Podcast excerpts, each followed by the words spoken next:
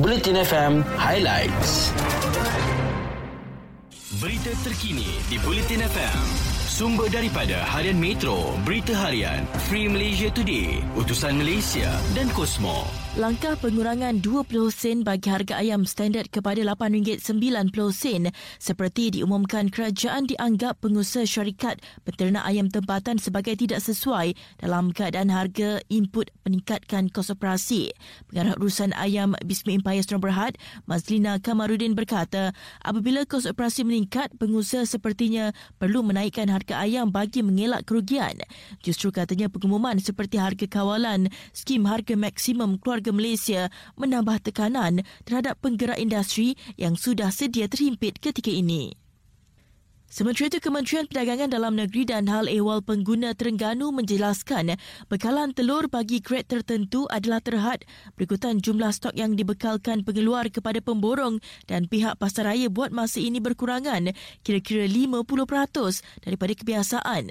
Pengarahnya Sarudin Muhammad Kia berkata, telur di negeri Terengganu tidak kehabisan cuma ianya agak terhad dan ia adalah isu nasional yang saling berkait dengan beberapa faktor termasuklah peningkatan peningkatan harga makanan ternakan dan cuaca serta ia dihadapi oleh kebanyakan negeri bukan sahaja di Terengganu. Balik ke perkembangan lain, Jabatan Meteorologi Malaysia menjangkakan hujan berterusan di timur Sabah serta tengah dan barat Sarawak dalam tempoh 5 hingga 7 Februari ini. Ramalan tersebut adalah susulan analisis kaji cuaca dikeluarkan oleh Met Malaysia bersama dengan Pusat Ramalan Cuaca Julat Sederhana di Eropah dan Sistem Ramalan Global yang menunjukkan luaran angin timuran di rantau negara hingga 9 Februari ini. Berikutnya, kereta api Tanah Melayu Berhad mengesahkan Trans Express Rakyat Timuran nombor 27 mengalami kebakaran pada bahagian enjin di Pasir Mas pada malam kemarin. Bagaimanapun ia tidak membabitkan sebarang kejeraan kepada 180 penumpang pada waktu kejadian. Berita Sukan di Bulletin FM. Pemain perserangan wanita negara SK Sona yakin skuad negara mampu mengulangi pencapaian dua tahun lalu dengan mara ke separuh akhir pada kejohanan badminton berpasukan Asia yang akan bermula 15 hingga 20 Februari ini.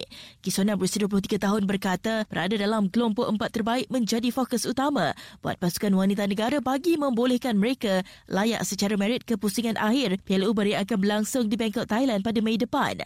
Katanya biarpun kebanyakan negara yang beraksi pada edisi kejohanan badminton berpasukan pasukan Asia kali ini tidak menghantar pasukan utama namun itu bukanlah tiket untuk mereka boleh memandang mudah cabaran daripada setiap pasukan lawan yang bakal dihadapi. Balik ke perkembangan lain, Kelab Liga Perdana Inggeris mengisyarkan penamat kepada krisis kewangan akibat COVID-19 apabila mereka berbelanja mewah pada Januari. Perpindahan untuk 20 pasukan utama bertambah kepada 1.55 bilion ringgit sepanjang sebulan, rekod kedua terbanyak untuk perbelanjaan Januari dan ia hampir menyamai gabungan perbelanjaan empat daripada lima liga utama. Pada dengan itu sekian berita terkini. Muat turun aplikasi Audio Plus menerusi App Store atau Google Play dan nikmati pelbagai ciri menarik yang disediakan termasuklah notifikasi waktu solat dan arah kiblat. Audio Plus semuanya di satu platform. Ikuti berita-berita terkini di Bulletin FM.